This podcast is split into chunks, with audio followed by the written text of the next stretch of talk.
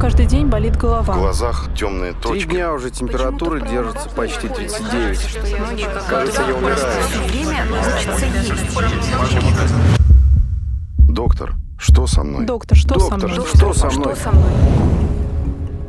Жизнь со стрессом и без. Каждый из нас сталкивается с эмоциональным перенапряжением. Иногда стрессом может быть даже звонок будильника. Это может быть и переполненный автобус, летучки на работе, ссоры с родными и близкими. Исследователи говорят, что сегодня самое неприятное последствие бешеного ритма нашей жизни – это возрастание стрессовых нагрузок и переутомление. Увы, стресс стал уже нормой жизни большинства из нас. Как распознать стресс, отличить его от тревоги и эффективно прожить? На эти и другие вопросы готова ответить гость нашей студии, психолог онлайн-платформы грань.рф Анастасия Корнеева. Анастасия, здравствуйте. Здравствуйте. Почему все чаще и чаще мы сталкиваемся с какими-то ситуациями, которые могут выбить нас из колеи. Готова, в принципе, подписаться под тем, что было сказано, с единственной оговоркой. Жизнь не стала более стрессовой, жизнь и была всегда связана со стрессом. Если мы уберем из понятия стресс его негативный оттенок, в этом явлении нет ничего плохого. По сути, стресс – это, как вы уже сказали, состояние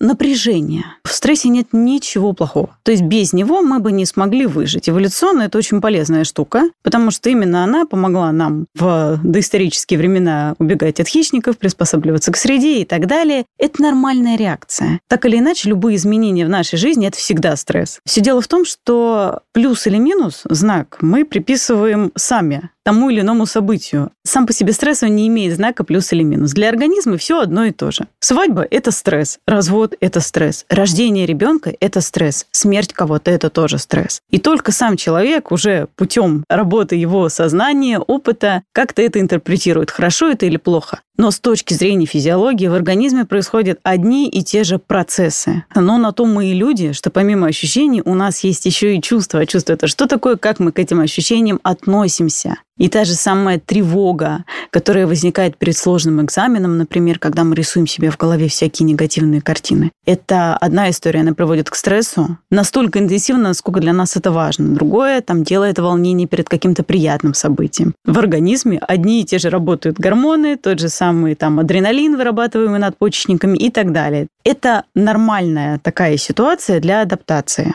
По поводу, какой стресс является именно тем, о котором мы сейчас говорим, который может привести к каким-то негативным последствиям. Это стресс хронический и затянувшийся.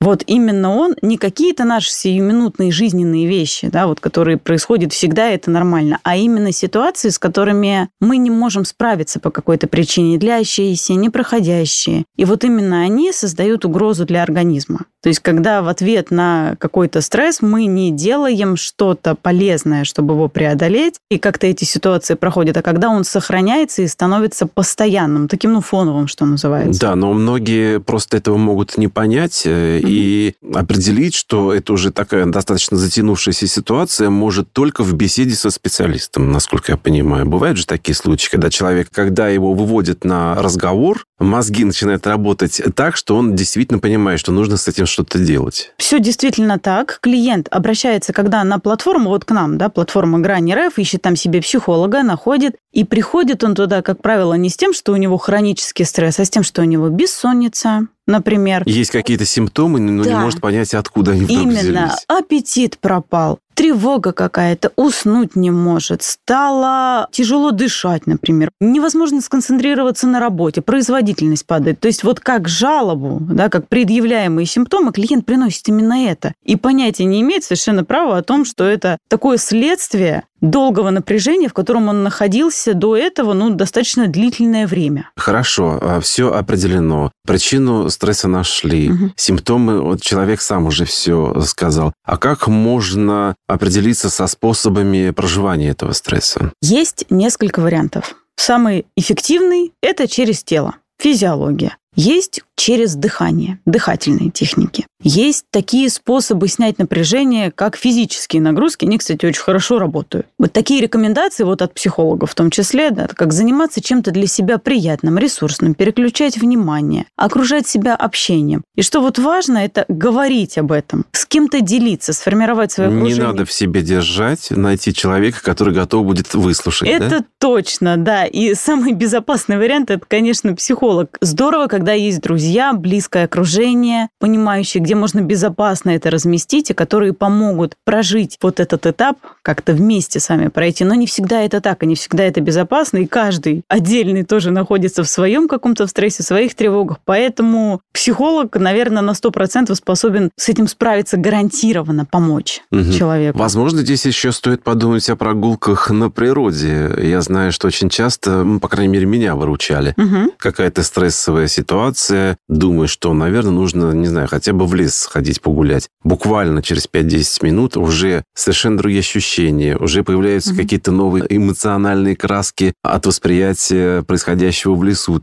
Уже начинаешь отвлекаться, и тот самый стресс, который тебя, скажем, очень сильно беспокоил, через какое-то время уже не так для тебя и важен становится. Отличная техника – это про контакт с природой. Сюда же можно добавить такие рекомендации, как взаимодействие с домашними животными. Вот кота погладить, например. Посмотреть на что-то красивое. Вот а природа что может быть? да, в этом плане лучше и прекраснее для нашего взгляда и восприятия. И это, правда, успокаивает. Контакт с водой, кстати, тоже. Очень хорошо снимает. Принять ванну, душ, а если еще есть где поплавать, то это вообще... Есть такая техника, она помогает справиться с острыми стрессовыми состояниями. Техника ТИР называется. Температура, интенсивность, расслабление. И вот температура первый ее этап, когда мы делаем что-то, чтобы снизить температуру, выходим на холод, прямо на мороз, на короткий период времени, или, допустим, если мы в помещении, руки в таз с ледяной водой. И таким образом какое-то время проводим, остужаем себя немножко, вот прям в прямом смысле слова. Дальше идет интенсивность, это про какую-то физическую интенсивную нагрузку. Это может быть тренажер, как раз прогулка или что-то такое, побегать, попрыгать, что-то, чтобы поднять пульс. А уже после этого применяем какие-то техники, чтобы расслабиться, массаж, медитации, дыхательные техники и так далее. И вот это последовательное исполнение трех этих простых действий, температура, интенсивность, расслабление, может помочь снизить и действительно убрать до приемлемых каких-то показателей даже самую-самую интенсивную тревогу и самую острую стрессовую ситуацию. Оптимальный уровень стресса как можно определить? Или это в любом случае имеет смысл обратиться к специалисту, который угу. тебе подскажет? Обратиться к специалисту, это, конечно, всегда лучше. Там можно наверняка узнать. Но самостоятельно тоже есть вариант. Оптимальный уровень стресса – это тот уровень, который не парализует вашу деятельность. Если я готовлюсь к экзамену,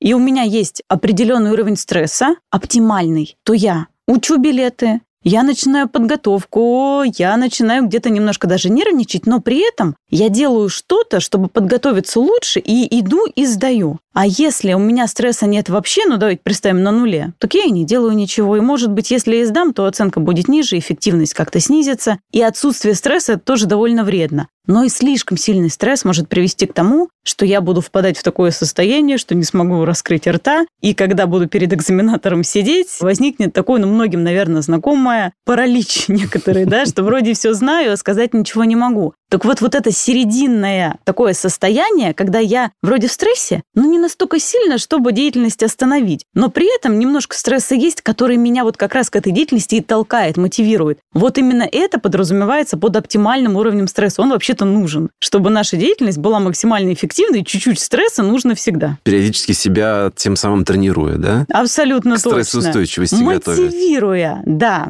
Вот как некоторые воспринимают, что мне будет все равно. Нет, конечно, не будет. Стрессоустойчивость – это способность именно принимать это состояние, проживать его, справляться с ним, не избегать ни в коем случае грамотно, во-первых, профилактикой заниматься, чтобы быть подготовленным, восстанавливать свои ресурсы, высыпаться, не голодать и так далее, относиться к этому определенным образом и потом восстанавливаться. Это не про то, что человек там абсолютно нейтрально на все реагирует. Стрессоустойчивость – это про другое. Последствия хронического и сильного стресса какие могут быть? Самое яркое последствие – это депрессия, как ни странно. Состояние апатии, обессиленности, оно вроде противоположно стрессу, но именно к депрессии стресс приводит, когда силы заканчиваются, когда батарейка внутренняя... Руки опускаются, ага. ничего не хочется делать, да? да? Никого не хочется видеть и слышать. Конечно, это закономерное следствие, когда человек постоянно в напряжении. Потом в какой-то момент выключается вот этот тумблер, и человек, как тот же самый там смартфон, переходит в режим энергосбережения, угу. причем по всем фронтам. Угу. Это первый такой явный признак.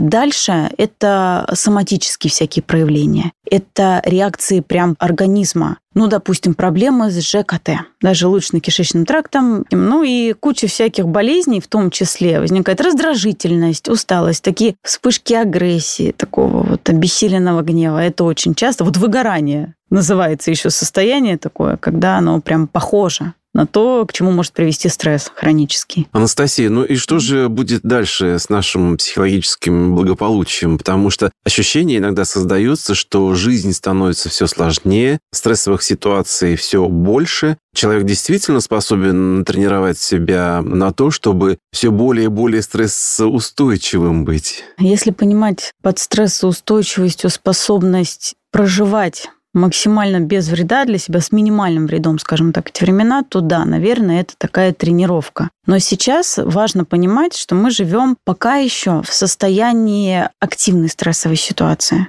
Как бы то ни было, мировые события, они... Увы. Сейчас именно в активной стадии, и чем это грозит? А наверняка вам знаком такой эффект, что когда происходит чрезвычайная ситуация, человек мобилизуется, возникает какая-то активность, и он действует очень четко, слаженно, быстро. И только когда все разрешено, только когда ситуация завершилась, там потушен пожар или что-то сделано, дорожная ситуация, там разрулил человек, все, он выдыхает и возникают реакции, слезы, какая-то идет разрядка напряжения и так далее. Так вот, нас ждет это, когда все закончится. Пока еще ничего не закончилось. Если вот так смотреть глобально, весь мир в состоянии напряжения, ожидания, чем же там все завершится. И, угу. в общем-то, это довольно такое энергетически повышенное состояние. А вот потом, когда наступит плюс-минус определенность, появится завершенность этого этапа, который мы сейчас все переживаем, вот тогда пышным цветом расцветут депрессии, генерализованные тревожные расстройства, посттравматический стрессовый синдром. Они уже возникают у некоторых, кто вот столкнулся прям лоб в лоб.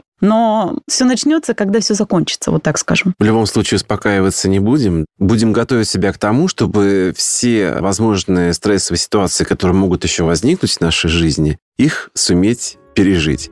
Спасибо, Анастасия, вам а, большое за очень интересную беседу. И напомню, у нас в гостях была психолог онлайн-платформы грань.рф Анастасия Корнеева. Спасибо еще раз, удачи и всего самого хорошего. Спасибо вам большое.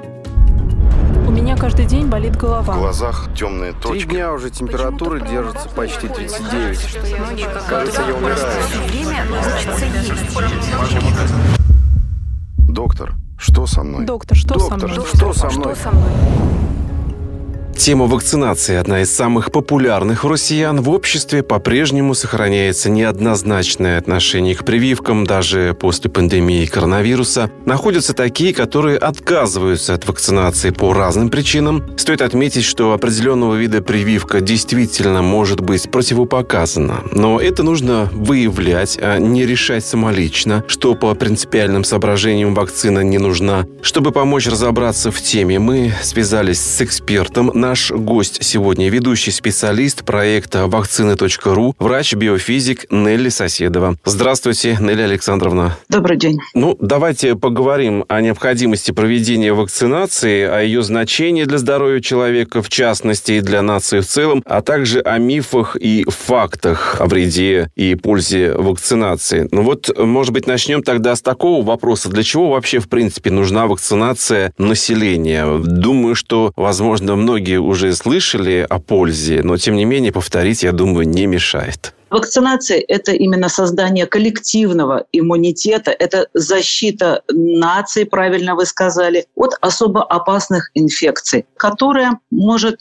поражать наш организм вплоть до летальных последствий или последствий с инвалидизацией или хронизацией процесса, вплоть до 70-80% поражают заболевания, особо опасные инфекции, которые много лет полыхали, скажем так, в средневековье, холера, холера, бубонная чума, которую называли черной чумой, сибирская язва и так далее. А сейчас наше население практически с ним не сталкивается, и мы их не знаем. И вот это именно очень э, важно, чтобы наше население все время помнило об этих эпидемиях и помнило о том, что защита от них существует, а защита в виде вакцинации, то есть создание коллективного иммунитета. Но я даже могу вам привести еще более такой яркий пример. Скажем так, родом из СССР. Ага. Такая банальная болезнь, как кори. Когда мы в СССР все вместе были 100% прививаемы в детстве от кори, это заболевание практически, так скажем, элиминировано было с нашей территории СССР СССР. И когда, например, в Украине перестали 10 лет, 10-15 лет назад прививать от этого заболевания, а России продолжали, то российские люди не болеют, и мы можем увидеть по границе России зеленая зона, а в Украине это красная зона. Так вот, когда сейчас идет миграция населения активная и проникают люди непривитые, поэтому антивакцинальные настроения, которые какое-то время назад проникли и на территорию России, они делают свое дело, и непривитые люди от кори начинают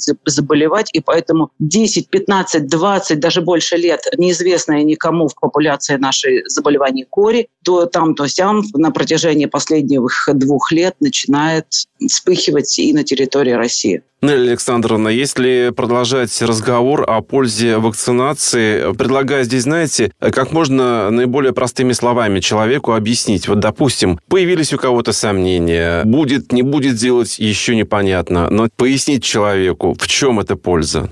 Лучше один раз увидеть, чем сто раз услышать, с одной стороны. Можно зайти на сайты педиатрического общества России, на сайты прививка.ру, вакцина.ру в пациентские истории. Это ярчайшие примеры, когда люди умирают. Например, бешенство, когда покусала собака ребенка, и мама рыдает на плечах, скажем так, э, у врача и сказала, почему же вы мне не сказали ранее. Э, люди, которые умирают за последние 2-3 года в инфекционных больницах от менингита, когда сейчас к нашей популяции приближается э, рост заболеваний менингита. Это практически 80% летальность. Плюс можно читать научно-популярную литературу, истории э, Луи Пастера и, и так далее, исторические факты о бубонной чуме, сибирской язве. Не так далеко история от полимелита. Вы видите еще хромающих людей, наших бабушек и дедушек, которых поражал полимелит. А сейчас мы их ведь не знаем. Вот вам яркие примеры. Делать или не делать. Когда бушевала пандемия коронавируса, делали специальные экскурсии для сомневающихся. Им показывали разницу в чем чем человек, который был вакцинирован, если он при этом все-таки заболевает, насколько легче он переносит это заболевание, и человек, который не прививался, насколько тяжело идет процесс выздоровления. Я думаю, что, в принципе, эту практику можно будет э, тоже учитывать, и желающие, например, посетить какую-то экскурсию, посмотреть воочию, убедиться своими глазами, все увидеть, тоже было бы неплохо.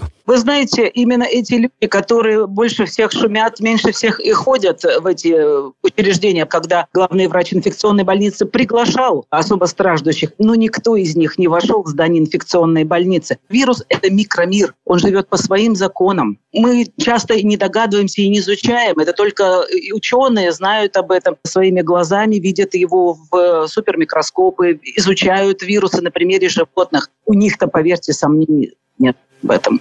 Нелли Александровна, в каких все-таки случаях человек может обойтись без вакцинации? Я не говорю о том, что это только лишь по его желанию, ведь возможно же противопоказания к вакцинации. И в каких случаях этим можно воспользоваться? Наверняка это нужно как-то выявлять, исследовать, и только тогда принимать решение обходиться без вакцинации того или другого вида. Вы знаете, ученые, которые и вакцинологи, которые сейчас занимаются активно вакцинацией или изучением изучением и влиянием говорят о том, что большинство людей, тех, кто подвержены риску встретиться с тем или иным вирусом, должны вакцинироваться. Безусловно, существуют противопоказания, такие как аллергия на компоненты вакцины. Как правило, это куриный белок. Есть вакцины, которые используются с применением куриных эмбрионов. Зачастую есть люди, которые реагируют на куриный белок. Плюс тяжелые иммунодефициты. А также надо не забывать о том, что не все инфекционные агенты нам показаны. Например, если вы живете на юге России, России, и вы никогда не встречаетесь с клещами и клещевым энцефалитом, ну, может быть, здесь и не стоит вакцинироваться от клещевого энцефалита. А если вы живете в Красноярске, Екатеринбурге и Челябинске, ежедневно даже в парке вы можете встретиться с энцефалитным клещом, то здесь какое бы ни было у вас противопоказание, то риск инфицирования и смертельно опасной инвалидизации от данного заболевания, он превосходит все риски от показания к вакцинации. Вакцинируют именно от тех заболеваний, не от всех подряд, не от ОРВИ банального, не от каких-то легких вирусов, которые вполне себе человек может перебороть с помощью своего иммунитета, а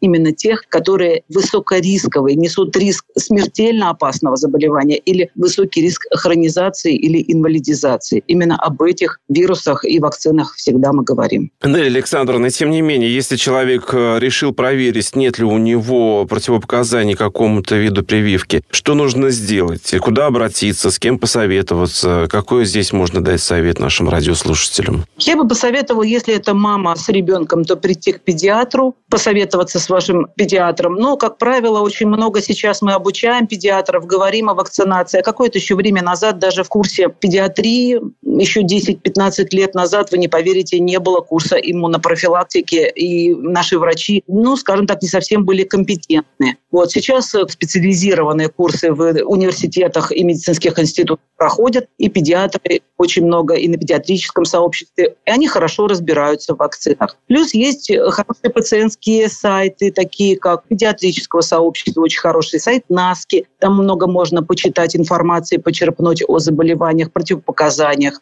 Подробные инструкции выложены на сайте вакцина.ру, прививка.ру. И дальше я бы пришла к вашему конкретному педиатру либо терапевту, посоветовала с ним. Как правило, сейчас во всех поликлиниках прививают. Есть региональные, национальные календари прививок. Зачастую это бесплатные, и даже в 80-90% это бесплатная вакцинация. Поэтому, поверьте, государство тысячу раз изучит, прежде чем вложить большие деньги в закупку вакцин. В общем-то, если говорить просто о взрослом человеке, да, то он может записаться на прием к терапевту, прийти, поговорить, обсудить, да, если что, если какие-то возникнут сомнения, может быть, даже какие-то процедуры придется пройти, да? Вы знаете, можно посмотреть, конечно, свой иммунный статус. Сейчас очень э, распространена быстрая диагностика, ПЦР-диагностика. Можно посмотреть э, в течение одних суток на э, свой статус, аллергический статус, и определить, если у вас, если даже вы не подозреваете о наличии скрытой аллергии, сделать тест, и доктор на следующий день же вам скажет о том, что возможно пройти или нет. Либо пошлет к иммунологу. По месту жительства тоже сейчас есть врачи-иммунологи, их становится все больше для дополнительных консультаций перед тяжелыми серьезными операциями также людям показано прохождение тех или иных э, вакцинаций. Плюс, если вы едете в ареал-зону распространения таких сложных заболеваний, как желтая лихорадка, либо вот очень популярно среди мусульман хождение на хадж, обязательно тоже они прививаются от менингокока, потому что Южная Азия – это распространение таких серьезных заболеваний. И поэтому они приходят в соответствующие институты и делают вакцину от менингита желтой лихорадки. Да, Нелли Александровна, в завершении нашей с вами беседы давайте мы что-нибудь хорошего посоветуем тем людям, которые не прислушиваются к специалистам, а питаются некими мифами о вреде вакцинации. Какие аргументы можно им предъявить, к которым они могли бы прислушаться и действительно сделать правильный вывод, а не питаться теми мифами, которыми пичкает интернет? Дело в том, что такие серьезные заболевания, как бешенство, а бешенство – это наши любимые животные, собаки, кошки, кролики, ежики, белочки, такие, казалось бы, невинные существа. Один укус, ослюнение, и, вы знаете, это стопроцентная летальность. Почитайте об этом. Посмотрите видео в интернете, пациентские истории, еще раз повторюсь, и на сайте педиатрического общества, и вакцинару, и прививкару, и других. Плюс посмотрите историю бубонных чуму, ликвидацию полимелита, ликвидацию таких заболеваний, как чума, холера. 60% ведь населения умирало. А сейчас у нас такая замечательная, бесплатная возможность в рамках национального календаря прививок, региональных календарей прививок бесплатно защитить вашего ребенка. Вы не можете защитить его в будущем, но вы можете дать ему здоровье сейчас. Такой известный обывательский пример, как Генри Форд. Он платил своим работникам, ремонтникам, платил за то, когда они отдыхали в комнате отдыха. Так вот, вакцинация – это ваши родители и люди, это ваша комната отдыха. Ваша иммунная система обучена с помощью вакцины, вы отдыхаете, а ваша иммунная система в это время работает. Вот что такое вакцинация. Отличное завершение беседы. Нелли Александровна, спасибо вам говорю.